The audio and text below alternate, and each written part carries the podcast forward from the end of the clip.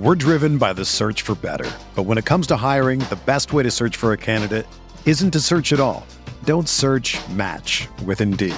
Indeed is your matching and hiring platform with over 350 million global monthly visitors, according to Indeed data, and a matching engine that helps you find quality candidates fast. Ditch the busy work. Use Indeed for scheduling, screening, and messaging so you can connect with candidates faster. Leveraging over 140 million qualifications and preferences every day, Indeed's matching engine is constantly learning from your preferences, so the more you use Indeed, the better it gets.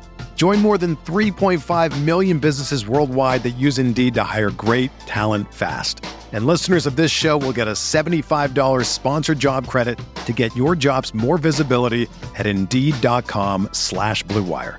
Just go to Indeed.com slash BlueWire right now and support our show by saying that you heard about Indeed on this podcast.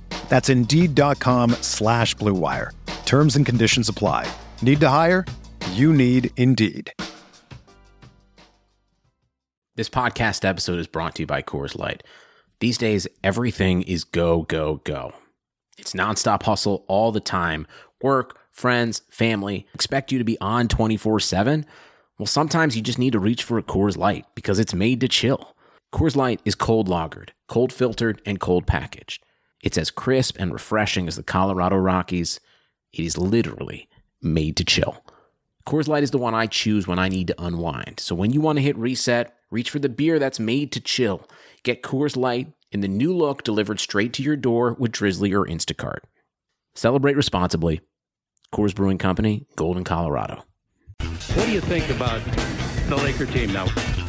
You follow the box scores of the games every day? Just the Lakers. You're kidding. That is really a compliment. I was pleased to see you smile at the top of our show because once the game starts, you have a game face. You don't smile much out there. I don't think you have to do things for money anymore. Correct. What's up, Laker fans? Welcome to Laker Film Room Podcast, brought to you by the Blue Wire Podcast Network. I'm Pete, joined as always by Darius and Mike. And last night, the, an especially shorthanded Lakers team competed, but fell eventually to Miami in a game where KCP looked great. We got to see the first full game from Andre Drummond. Uh, we forced a lot of turnovers, but we turned the ball over a ton. We're going to get to all of that next week. All of that and more. We're going to, uh, a lot of these things are recurring themes that we need to talk about, especially the turnovers, the defense, and all that. But today, we're going to zoom out a little bit and take a look at the Western Conference playoff picture. Uh, when LeBron went down with his ankle injury, we knew that the Lakers would drop in the standings, but we weren't sure how far they were going to drop. We've gone four and six in the 10 games since then but uh, and, and now we have a, a better idea of where the Lakers might land. So, Mike, please help us get a better idea of what the the landscape we're looking at now out west as those possibilities have begun to narrow. Guys, you know how players and coaches are always asked about standings, and they kind of say, "Uh, I'm not really worried about it. I'm just going to control what I can control." Here's what's mm-hmm. in front of me. This is what. Uh, well, I am the opposite. I love looking at the standings. I, the standings the standings page I may go to more than anything else. And it's just a nice little baseline. And uh, here, actually, Darius, is there a, is there a favorite column for you? Like, are you going win loss? Are you going games back? Are you going last ten streak? Uh, home road OT. Like, is there is there a favorite column for you in the standings, bro? Oh man, favorite one is probably games back, and then I also look at the loss. Correct. And, yep. ding, ding, and ding. then I also look at the loss column a fair amount because the loss yeah. column in a typical season, this season's a little bit off, right? Because the differences in number of games played can be tricky when you look at the loss column. In the early part of the season, it's just sort of just like it's more big picture stuff around um like how have they been playing last 5, last 10, right? But as we get into this stage of the season, it's games back and number in the loss column like what do the losses look like? Because you have to catch a team right? And where are we? So talk to me more though about like the whole standings picture I we're look we're we're both a, we're both uh, long time standings viewers because I'm right there with you. I'm games back. I'm lost column and I'm last ten. Those are those are probably my three favorites. Pete, I like last ten. Yeah, I like last okay, ten. Okay. It tells you how a team is playing now. I like road record as well. If I want a big picture overview Ooh. of how good is this team actually, if you can yeah. win on the road, you're probably one of the top teams in the league. Yeah, so that's last year was fun in that sense because the Lakers barely oh, lost oh, yes. ever on yeah. the road. Okay.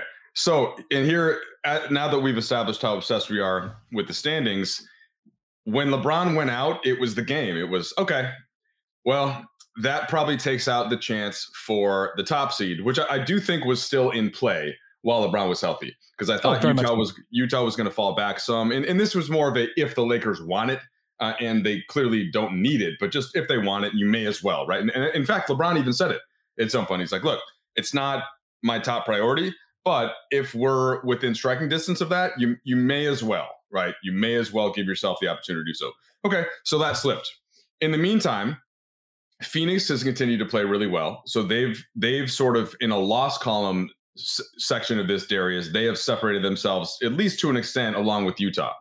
Now with about 20 games, 3 games in the loss column is it's not massive, but it's significant. It's it's something that is significant, and so that's how many games back the Clippers and the Nuggets are. The Lakers are now five games back of Phoenix. We don't know when LeBron is going to return. Kuzma just went out. We don't know how long that's going to be with the calf strain.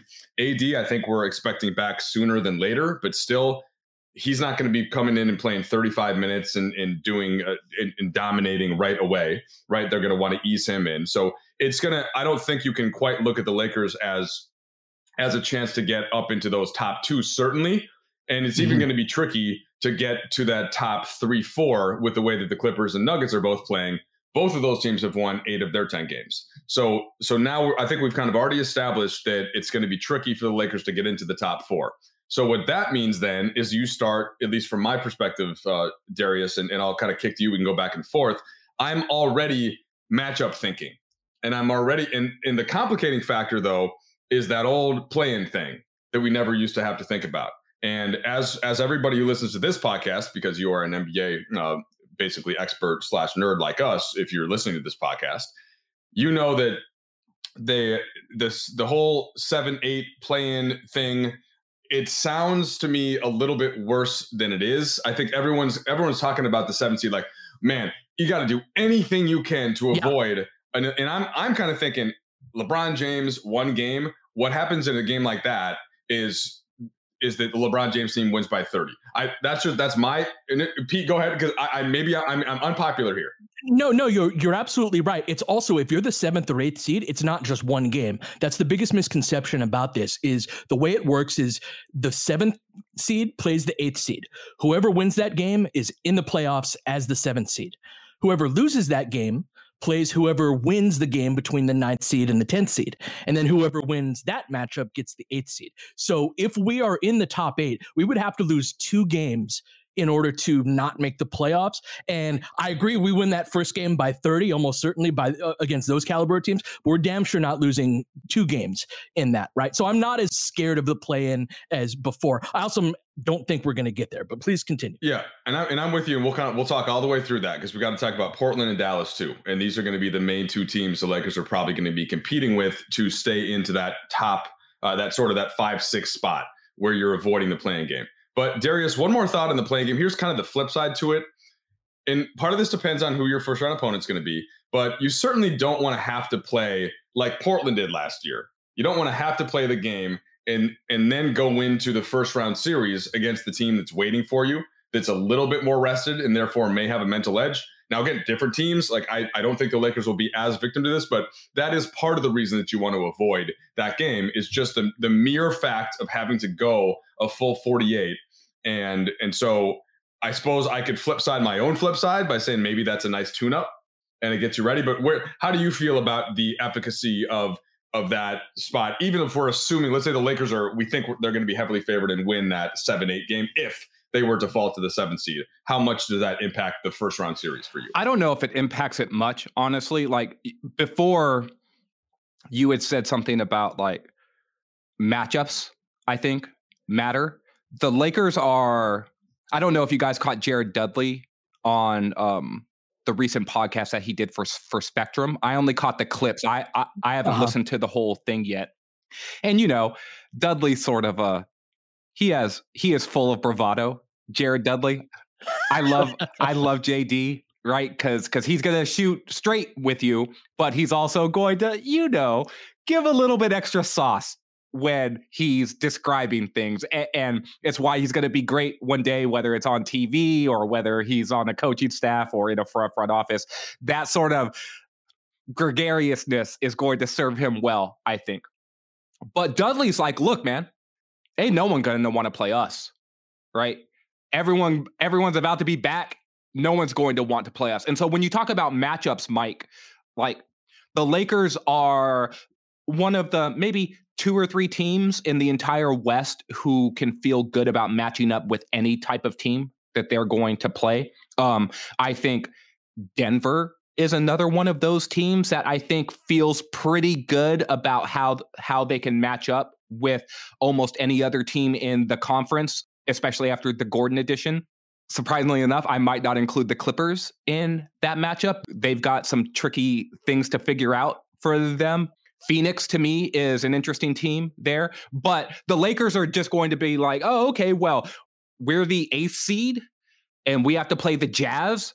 Okay, that's fine by us. Oh, we're the seventh seed. We have to play the Suns. Oh, okay, that's fine by me. And go on down the standings, and they're probably going to feel pretty comfortable about any matchups that that they have. And and and so when you talk about the play in and like the time off versus ramp up thing, like I think it's six of one, half like half a dozen of the other, right? Like I'm sure LeBron would feel perfectly great about, hey man, give me another week. And Frank Vogel too, like give me another week to prepare for a specific opponent. We're the sixth seed, we're gonna play the third seed. Give me a week and we're going to prepare for that specific team up and down. It doesn't matter if they're a Denver or a Phoenix, right? That said, the idea of, yeah, we haven't had a lot of ramp up time. Let's get the blood flowing a little bit and, let's start to, to to feel that intensity a little bit more. I could see them thinking that way as well.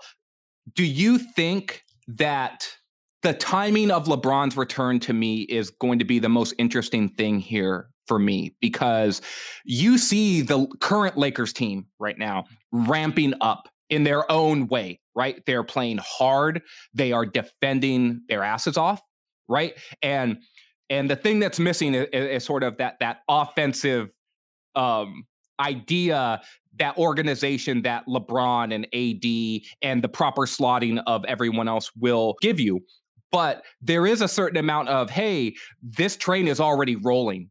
And lebron and ad to a certain extent are going to have to they're on the freeway on ramp right? So they're seeing the car that they're going to have to catch right there and they're merging. I'm so fascinated by this dynamic with LeBron, especially because he said, uh, as we were coming out of the All Star break, I see the first part of the season as first, second, and third gear. Then the second part as fourth, fifth, and sixth, and then the playoffs are are that seventh gear. Well, he was ramping up into fourth gear as we came out of the All Star break, and then he's been in park, and he will be in park for the four to six weeks, however long it takes for him to get back. How long does it take for him to get from park to seventh gear? He's not going to have a long time to have that ramp up right? And so that's something that the only other time that's happened in his career was his first year with the Lakers, right? Where he ended up missing the playoffs and we didn't see him have to do that. So, Mike, for a guy like LeBron who has really every day throughout the calendar year scheduled and regimented in a and, and is very purposeful with how he uses his time how he rests his body and how he builds toward culminating in the playoffs and and really being the best version of himself. This is an entirely different equation that I think uh, that I'm super curious to see how he does that because it's different than he's had to do in the past. You hit on the most important thing. Okay, the most important thing for the Lakers is not what seed they get or where they end up in the standings or who their first round opponent is or if they have the play-in game or not. It's about what level LeBron and, and AD can get to and how the respective talent around them can fit in. So that's a fact. But in the absence of knowing that for sure, and we can guess and we can be optimistic for about sure. LeBron. That's that's why it's kind of fun to dig into the standings. So here, so allow me if if I can. What I want to do is slot in Darius parlance the West as to where we think these teams are going to end up, and then we can kind of we can back data our way into into how the Lakers might fit into that. So like the first part, let's start at the top. So Utah and Phoenix, I mentioned before, there is some separation. I think Utah with a five game separation, there's no way they drop to three. Okay, they're they're going to be one mm-hmm. or two. Phoenix could catch them if if Denver continues this insane run that they're on. Uh, again, I think five games is too much, but there there's an outside chance. But regardless, then they would pass Phoenix. I think so. We're kind of plugging Utah in to that one two range where they're going to get either the seven or the eight. Agreed. Yes. Okay. Do we yes. feel how confident do we feel that Phoenix can can hold off the Clippers and the Nuggets? And let me introduce this into it. I am not a big strength of schedule guy in general. I think it's a it's first of all it's just simple math. The, the, the way the strength of schedule thing is they look at the schedule, uh, they look at your remaining opponents, and they total up the win percentage, and then you know slot accordingly. I keep using slot because I'm looking at Darius, and it makes me want to say the word. So Houston, San Antonio, Portland, Lakers. They have the four hardest schedules, uh, according to this. Four easiest Utah, Clippers, Dallas. So I guess you can keep that in mind a little bit. But what I'll say is in this year, especially in the NBA, you don't know what night a team's resting players. You don't know what to what night a team isn't going to going to give its best. It's just it's even less important than it usually is. So I'm not really intimidated by the Lakers' schedule on paper being harder. And and also the margins here aren't that much different. It's like it at the four it's 53 53% uh, and 14 is 50% so that's a difference of what like playing utah once as opposed to cleveland. So anyway right. that's right. that's my little spiel on that. I wouldn't worry so much when teams like well utah does have the easiest remaining schedule. Okay. Do so back then to the to the phoenix question do how confident and starting with you darius do, are you that phoenix stays in that one to two spot and therefore uh, they they will get one of the two play-in teams? On a scale of one to ten i would probably say like six and a half or seven. I'm a little more confident. I'd say seven and a half to eight somewhere in there. I think that phoenix stays at the number two seed. Yeah like i just feel like this is where leadership I think matters. And so on a relatively inexperienced roster, I think that Chris Paul is that steadying hand. And I view Paul a little bit like I view LeBron, right? Which is just one of the better stewards of the ship, right? That you're going to find in the league and, and having a feel of how hard to push, and Chris Paul, I think, leans in the more I'm going to push hard more often realm. But I think that's going to serve his team well in terms of keeping them focused and on the right track mentally. And Phoenix, I think, has a lot to play for within this context as a team who has not been in the playoffs for what, like a decade. And really want to solidify themselves as one of the better teams. And I think you build confidence that way through like fighting for seeding. My instinct, just from watching both these teams play a lot, and I, by both these teams, I'm talking about Phoenix and Denver, is that Denver is clearly better. Uh, I think they are a, they are a, a, much okay. Much might be a little strong, but I I would pick them to beat Phoenix in a series probably nine times out of ten. I and agree with that. So like they're they are a different and better team with Gordon. He kind of fits exactly what they needed in terms of some additional athletic help for Jokic rotating over from the weak side. It also has allowed Michael Porter Jr. to do a he's had a little bit of like a Kyle Kuzma mini growth spurt this year in terms of from just a guy that wants to fill it up to now he's playing a little bit more defense. Now he's getting up and down in transition. Now he's just letting it fly from the perimeter. So you have you have basically replaced like Gary Harris and Paul Millsap or Jerami Grant with two big, huge, long athletes uh, to go around Jokic. Murray's playing better, and they also have Will Barton back. So I think it's a better Denver team. And when I now this is not this is not so much strength of schedule, but just looking at the respective schedules for Denver and for Phoenix. Denver's schedule is really easy all the way up until the point of when they get to May. Like they don't have they don't have the most difficult road game they have is at Portland and up for the entire rest of, of April.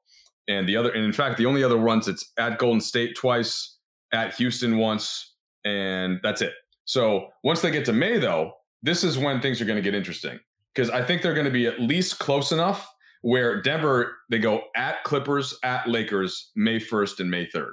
Is LeBron back by May 3rd? Do the Lakers say, "Okay, let's here's here's Denver.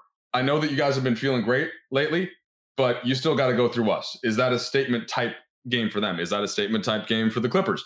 And then they go at Utah on the 7th with the Knicks mixed in in the middle. So and by the way, then Brooklyn at home. So there, when they hit that first part of May, that's when we're really going to know, I think, and that's when to kind of bring the Lakers back into this, Pete.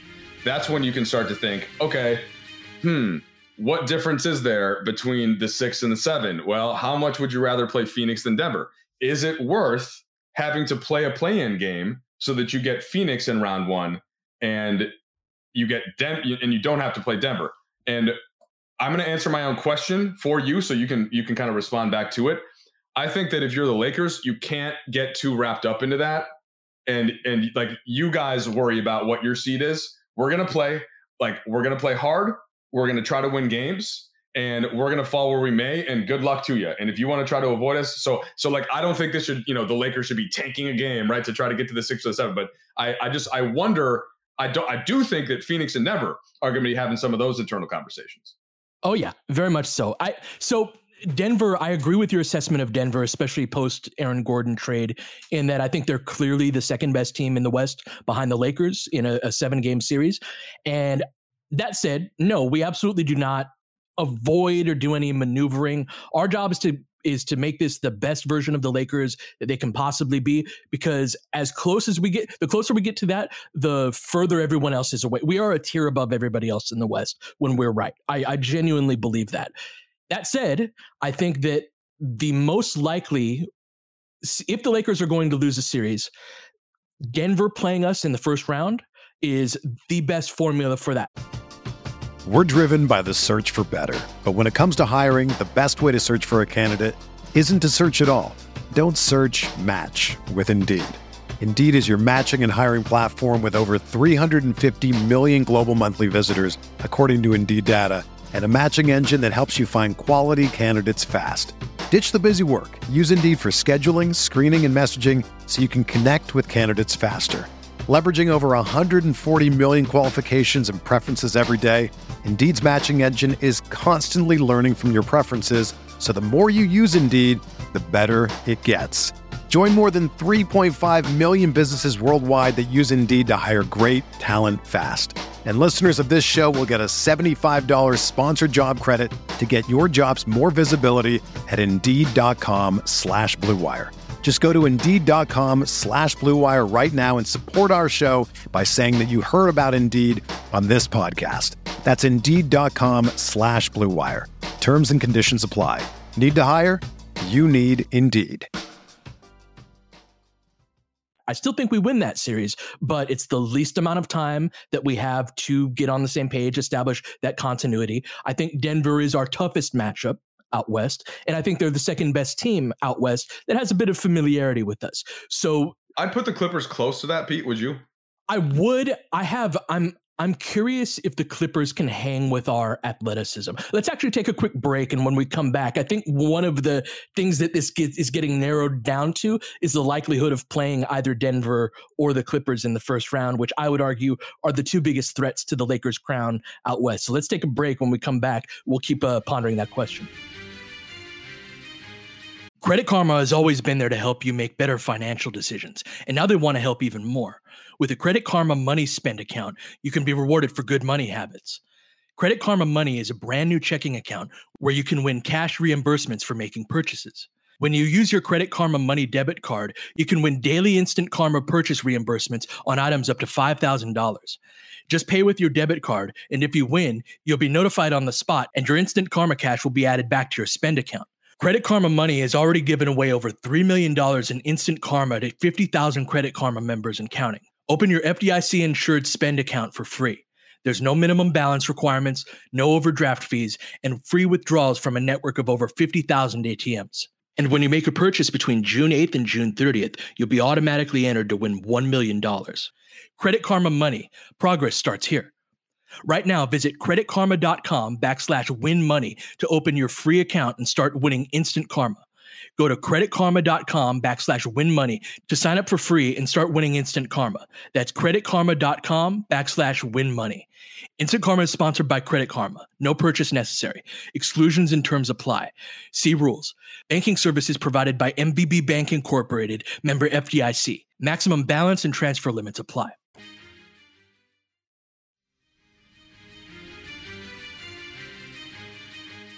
The Clippers are a team I've had my eye on throughout the season. And I've gone back and forth between they don't have enough athleticism and they don't put enough pressure on the rim to be a real threat to oh they're really good on the wing.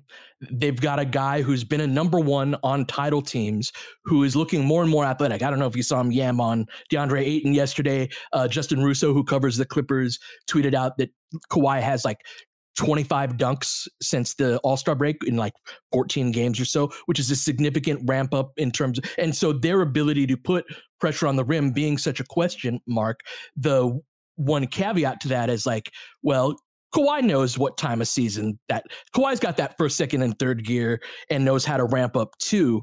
Can Kawhi get back to that type of guy who can collapse a defense? And he's showing more and more of that. So Darius, how do you see the Clippers in the overall context of the West and, and how they match up with the Lakers? I mean, they're a threat, man.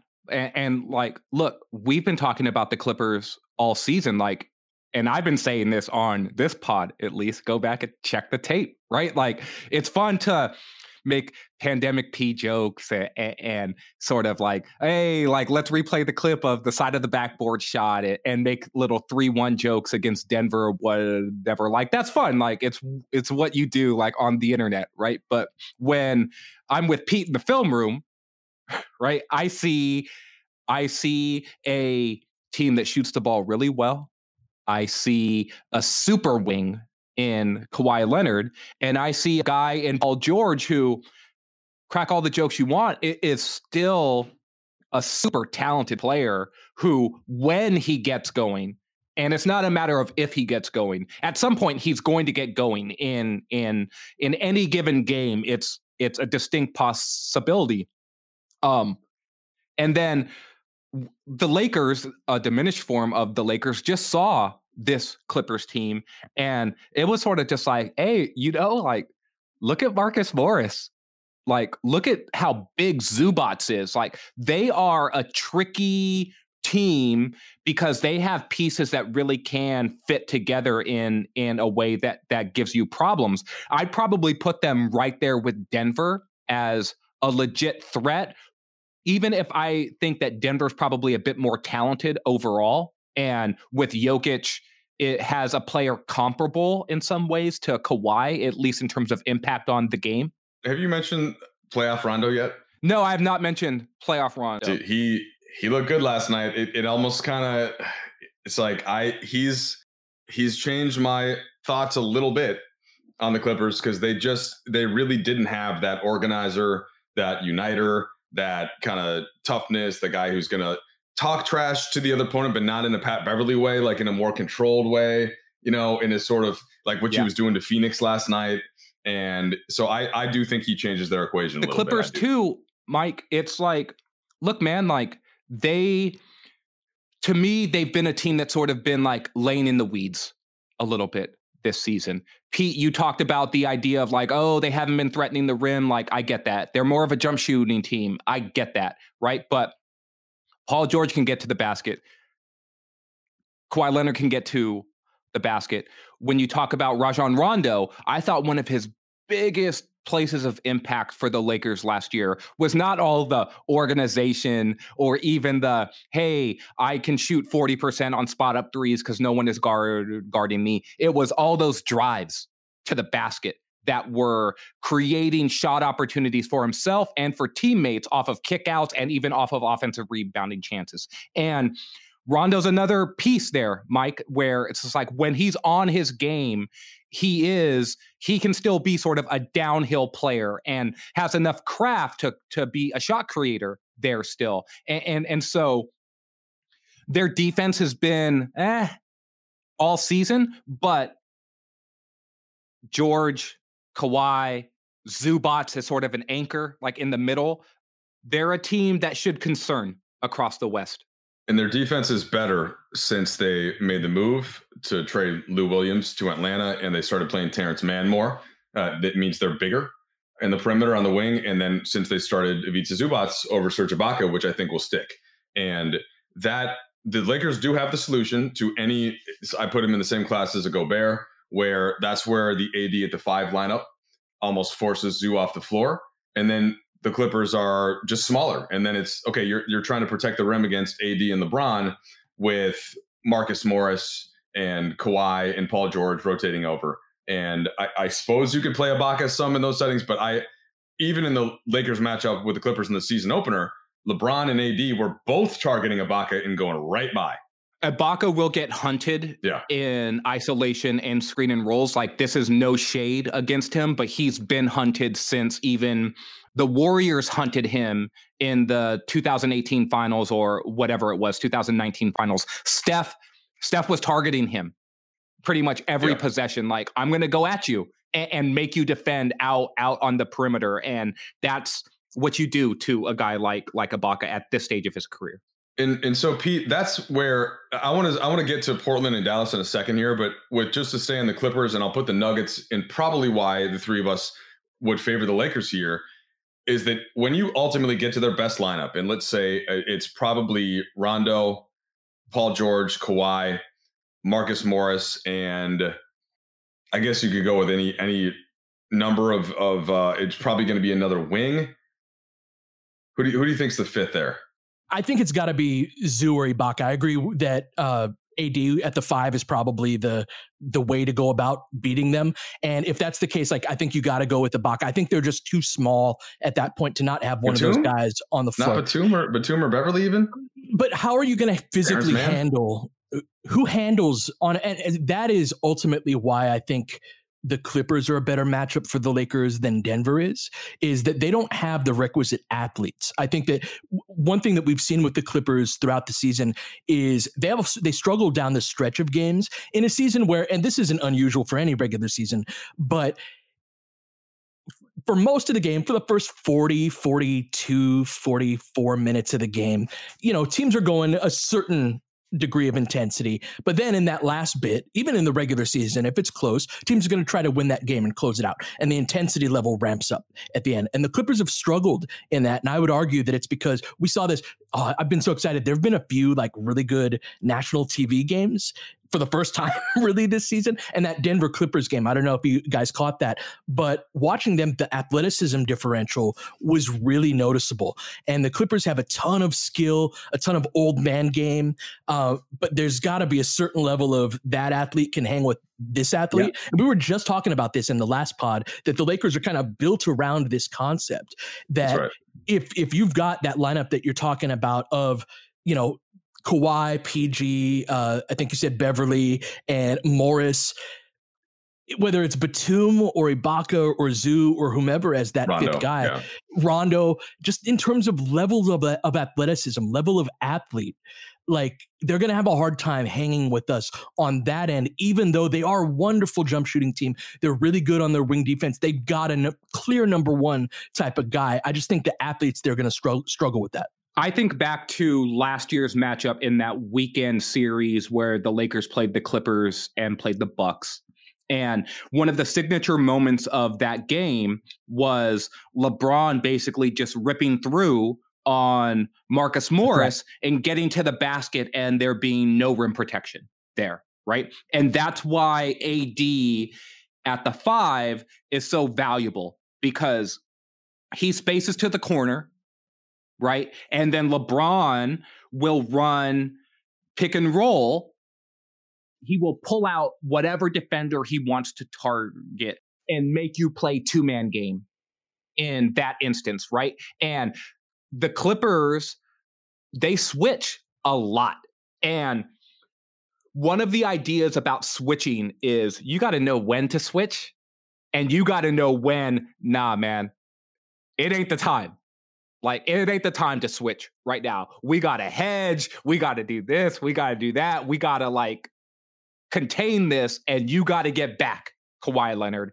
Paul George. You can't just give up the switch to Luke Kennard or even a Marcus Morris or a Rondo or any of these other guys because those are the guys who LeBron will hunt whoever is the advantageous matchup for whatever and then he will find a solution to that whether it's a drive or whether it's a jumper or whether it's all right now we're going to go into something else and i'm going to drive and kick and, and it's why it's why those Cavs Warriors finals were so exciting up until the point where KD entered and kind of changed the equation because LeBron can also morph into the rim protector, which which we just kind of forget about because AD's out there too. But if if there's a just trust, if there's a possession where the other team has to score in the final couple minutes, LeBron will get to the rim on the backside. He just will, and he will he will either eat a shot up or he will make you kick it out. He did it against Steph and Klay, possession after possession after possession in the finals there. And then Draymond did the same thing for the Warriors, where Draymond's going to find a way to come over and be that back line, and he will block your shot, um, and or he will make you kick it out. And that's that's the player that the Nuggets. I don't think they had. I do think that there's a little bit of that in Aaron Gordon, which is interesting um, to cover up for Jokic some, but I still think the Lakers can attack it. Like Aaron Gordon, as good as he is, he's not going to keep LeBron or AD off the rim. And so that that to me is again that's the ultimate difference. Kawhi, as good as he is and could be in that spot, he's not going to keep LeBron or AD off the rim, and and that's kind of where I will always rest my case as as it were. Pete, do you have anything else to say on the Clippers? Uh, no, I think we'll have plenty more to talk about in w- with them. Denver is the interesting team to me because the idea has always been AD at the five, right? He will then sort of play Jokic to a standstill, probably offensively, but then he, AD has the defense in order to to to sort of not only play with Jokic, but then be an impact defender on other places on the floor. The interesting thing to me, though, is that when the Lakers have a big lineup out there, right? Whether it's Gasol and AD's at the four, or whether it's Drummond and AD is at the four, Michael Porter Jr. then becomes the an interesting sort of pivot point for Denver's defense because he either has to guard LeBron James or he has to guard Anthony Davis, right? Or he has to guard Andre Drummond, right? And so, do you guys envision the Lakers playing bigger against the Nuggets more often, similar to what they did with Dwight, right? In order to occupy Jokic with a bigger dude and then force one of their combo forwards to guard AD. Do you think that's the better way for the Lakers to go. We're a ways out and and we're projecting here, but it's an interesting sort of cat and mouse chess game that that I see playing out in in a Denver matchup. Yes, I definitely think we're going to play bigger, uh, and I think Andre Drummond is going to be a significant significant figure in a series like that. And I think that's a Drummond Marc series, and probably less Trez for exactly that reason. And because one of the things that was interesting from watching Drummond yesterday, and this plays into an overall idea, is Bam, Bam Adebayo, who's one of the better defensive fives in the league. He really struggled with Drummond's size and physicality. He picks up a ton of fouls. You know who fouls a lot at the five spot? is Nikola Jokic, especially guys that he can't handle their physicality and athleticism. That is a lot of the reason why Dwight, who's not a one to one analogy with Drummond at all, but in this respect, they're similar of being difficult to handle physically around the rim Drummond draws a ton of fouls and he's just that presence. And so it's not just can Jokic handle Drummond, right? It's I'm not saying Drummond can defend him terribly well on the other end of the floor, but when dealing around the rim with LeBron and AD and Drummond. And if you need to go to a different look, if you need some more floor spacing, then Marc comes in and he's got the physicality and can maybe defend Jokic better than Drummond can. I think that would be the case, but can also space the floor and make some decisions deci- decisions on the offensive end. I think that uh, it, that series very much portends toward us going bigger. Do you see it similarly, Mike? Yeah, I do. And I also just I think we're going to have to consider that if this series is more likely going to be earlier in the conference playoffs, then I I think that we're going to see less AD at the five earlier, probably, and more with him kind of flanked, you know, by by a big. And I just I just I think that part of that depends on when AD returns. And if he returns sooner than later, which we're all hoping for, then there'll be more time for that to play out. But there just seems to be this this thing, especially for AD and especially considering the way they filled out the roster, that they want to be able to use him at the four um, a little bit more. So we'll see how that all evolves. Uh, I unless you guys had any more thoughts on those matchups specifically, which we can of course keep going on. The last part of this I wanted to do was you have Portland and Dallas. Right now, they are just behind the Lakers in the loss column. Okay, so Portland's got one fewer loss. The Mavericks have two fewer losses. The extent to which it matters goes back to what to our bigger thing. If we if you really think that Utah and Phoenix are going to stay one two, that means you think that the Clippers and Denver are going to stay three four in some order. And so it's almost already slotted in a way that we think projects, except that the Clippers and the Nuggets, we think, are better teams than the Jazz and the Suns in terms of a playoff matchup. They just happen to be switched. So if you were so take yourself outside of the Lakers and just just thinking about matchups, I do think that you're better off being in the seventh spot in in, ma- in terms of matchups, even if you have to win that one game, because then you're you're most likely getting either Utah or Phoenix. So that's just it's kind of circling back to the earlier point, and I know Pete, we've already kind of made it. You don't you're, you're the Lakers. You don't really you know you don't intentionally try to do something, but there are going to be. I think there are four back to backs in May. You know, like there those are the kind of things where you can say, let's get LeBron more minutes, period, or let's get LeBron not playing on back to backs, and that might be the difference between the five seed and the seven seed. And so it's just going to be super interesting to me how all of that plays out and the extent to which it matters. So unless you guys think I'm missing something, I, but I don't think Dallas is, has enough to get up into that Denver Clippers range. I don't think Portland does either. So it's basically going to come down to how much do, do the Lakers really want to fluctuate between getting to that, like trying to get the five versus the six, which doesn't really matter because it's going to be Clippers or Nuggets so that that's my that's my spiel there. It's just it's it's going to be interesting to see how that plays out.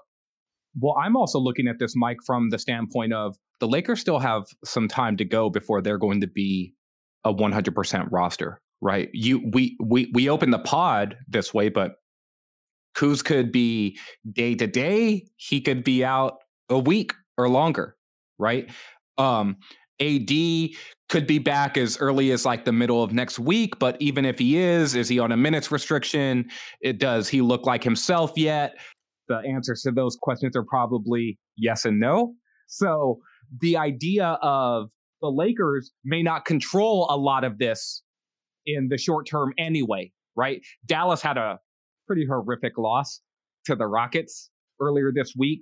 To me, they are a bit of a Jekyll and Hyde team, but Portland's going to continue to push, right? And, and, to me, it's not out of the question that the Lakers are what up two and a half in the standings on on, sorry, on, Dallas on Dallas, and is it yep. one and a half on Portland? Yep. And only one game up in the loss column. Yeah, no, they're just one game up on Portland right now. We're uh, 32 and 20. They're 30 and 20.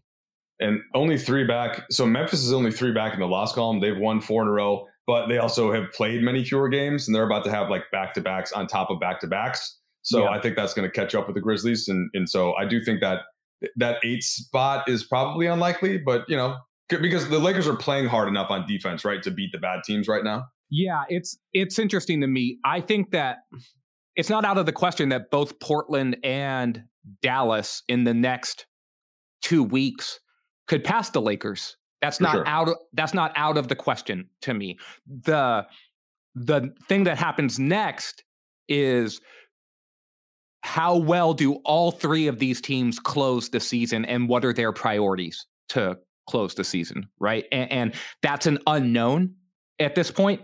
If I'm if I'm Dallas, if if I'm a lesser team, right?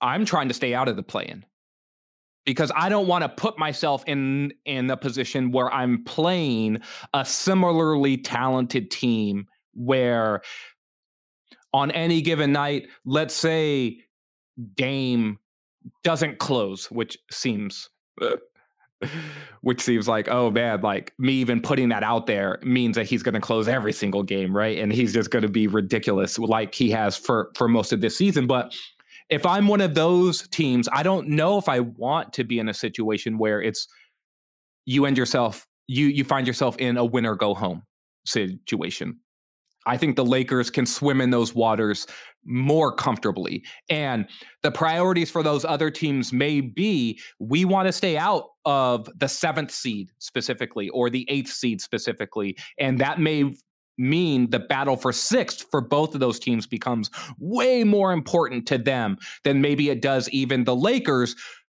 Even though the Lakers are also complicated by injuries, if that makes sense, Pete.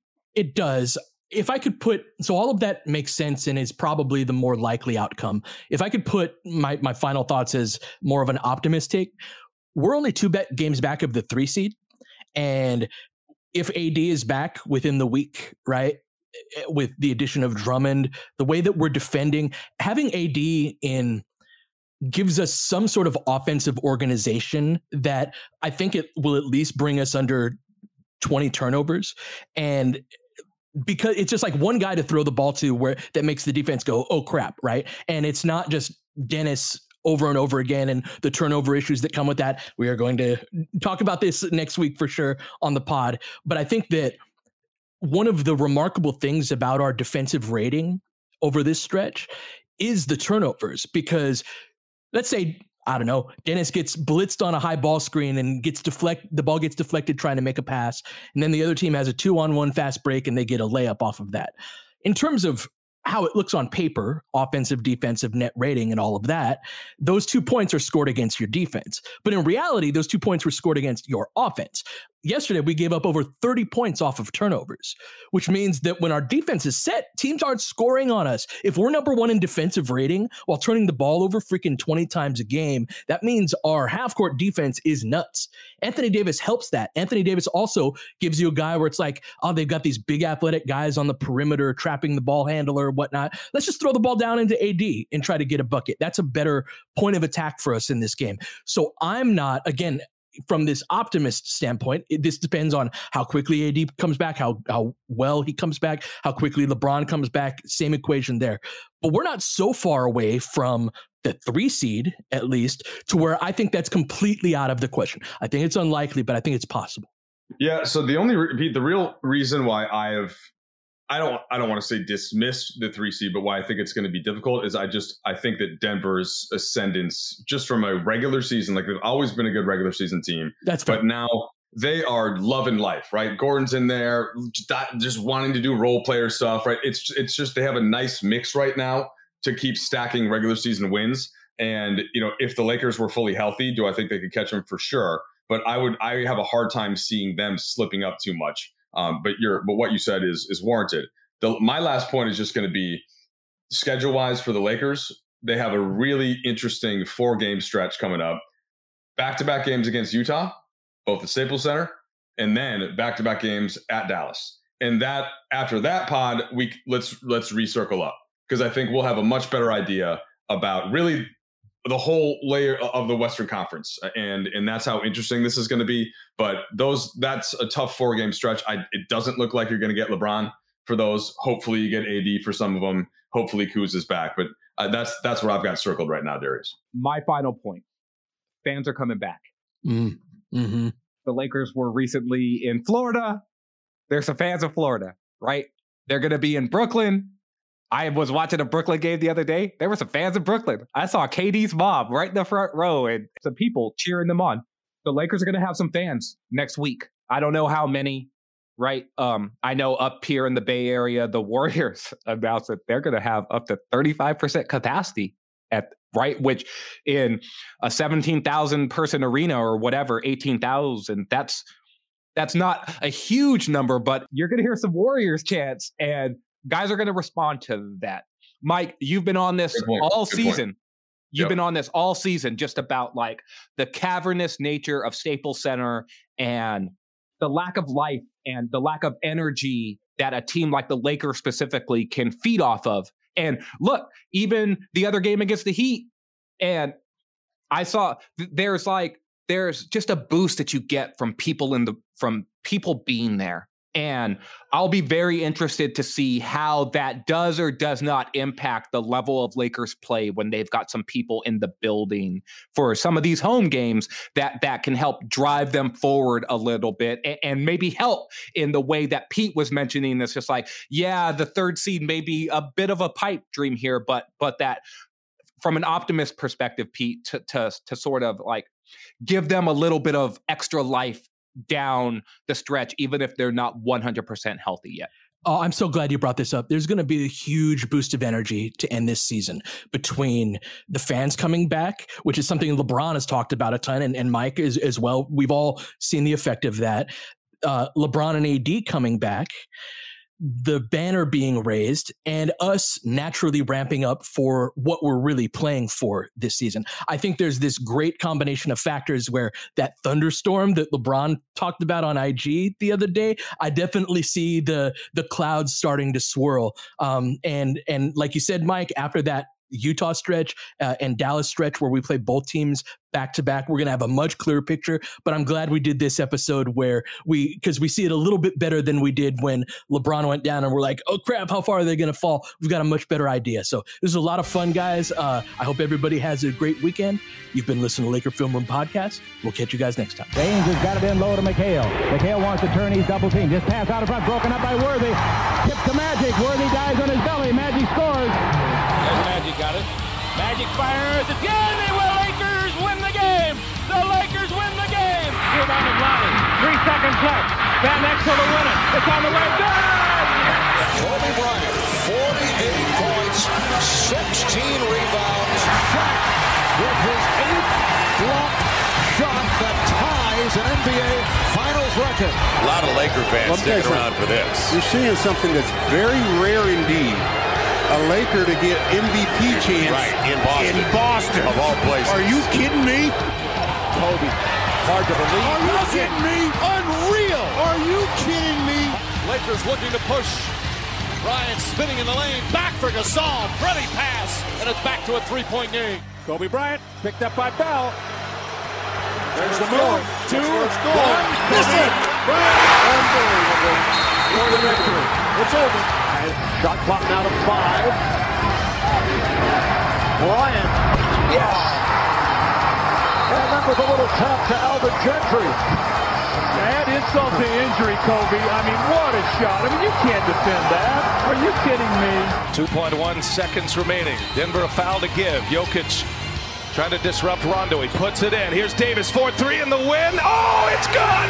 Anthony Davis has won it for the Lakers! James again. Oh, he hits another one. LeBron James putting together a closing quarter against the Nuggets. This historic 2020 NBA championship belongs to the Los Angeles Lakers. The Lakers conquer the bubble, and banner number 17 will soon hang in the rafters.